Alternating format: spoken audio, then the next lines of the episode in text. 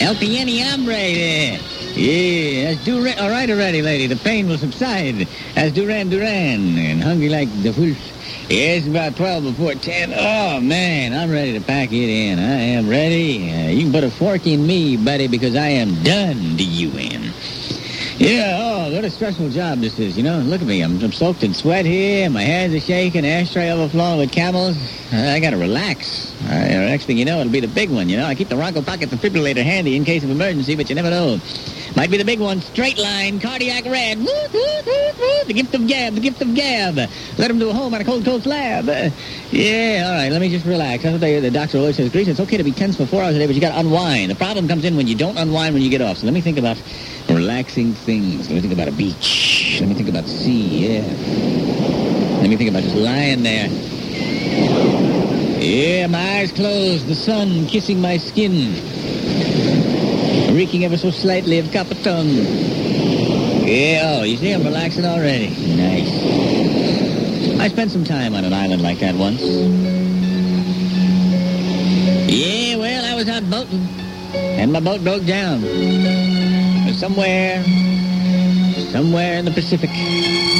I wasn't sure where, because when the boat broke down, my compass slipped over the side. I lost all my charts, and I finally thought I was a dead man. I, I just drifted. I figured one day a storm will come up, and having no power, I won't be able to properly face the waves, and I'll broach and be dead.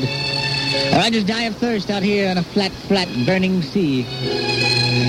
But luck was with me, and the winds blew me to an island. And the island was lush, and there was fruit, and there were animals.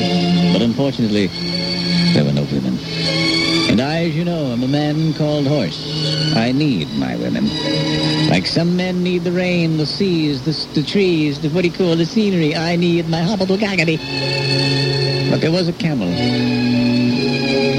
The island was inhabited by this one camel. And I know you look at me saying, my God, man.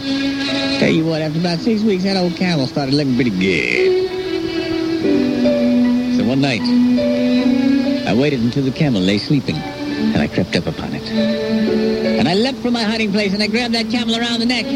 But that camel, the second it felt me on it, jumped up and started swinging me around. I tried, buddy. I'm a beefy, bulky man. I kicked its legs out from under, tried to get it down on the ground just long enough, but it'd stand up again, knock me out, kick me, knock me, kick me, knock me. The thing was, you know, stood seven, eight feet off the ground. Finally, I'd be too winded. I got the camel subdued, but I, I was so out of breath, I couldn't do any hobble the guggity. And finally, you know, while I was catching my breath, the camel caught its breath and took off. That happened time and time again. I'd go another three weeks trying to endure, trying to endure the build-up. But finally, I just couldn't contain myself any longer, and I'd leap on that camel, but the camel would throw me every time. It was just too big. And by the time I subdued it, I was so out of breath so as to be useless as a man. Well, I thought I was doomed to a life of frustration until one day, while walking along the beach, came upon a woman. She was in ripped clothing, practically naked. She was bleeding and feverish. And I looked out and I could see the remnants of a sailboat dashed against the rocks. Obviously another wayfarer lost her way, was blown up by the night storm. And now lay at my feet. I felt, it, yes, feeling for her carotid artery, I noticed a slight, faint pulse. I brought her into my little lean-to. And slowly, painstakingly, I ladled soup across her burning lips.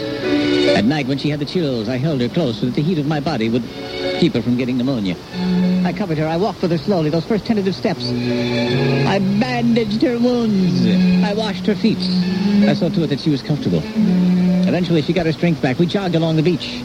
Day in, day out, she got stronger, more vibrant. We lifted weights together. We helped each other get big. Then one night, as we were sitting around the fire, I thought I'd ask her the question that had been burning in my mind for so long. We just had a big dinner. I made some of that homemade island wine. Her brown skin looked so good by the fire. Oh, God, she looked incredible. So I said, uh, baby, there's something I, I've been wanting to ask you since you came to the island.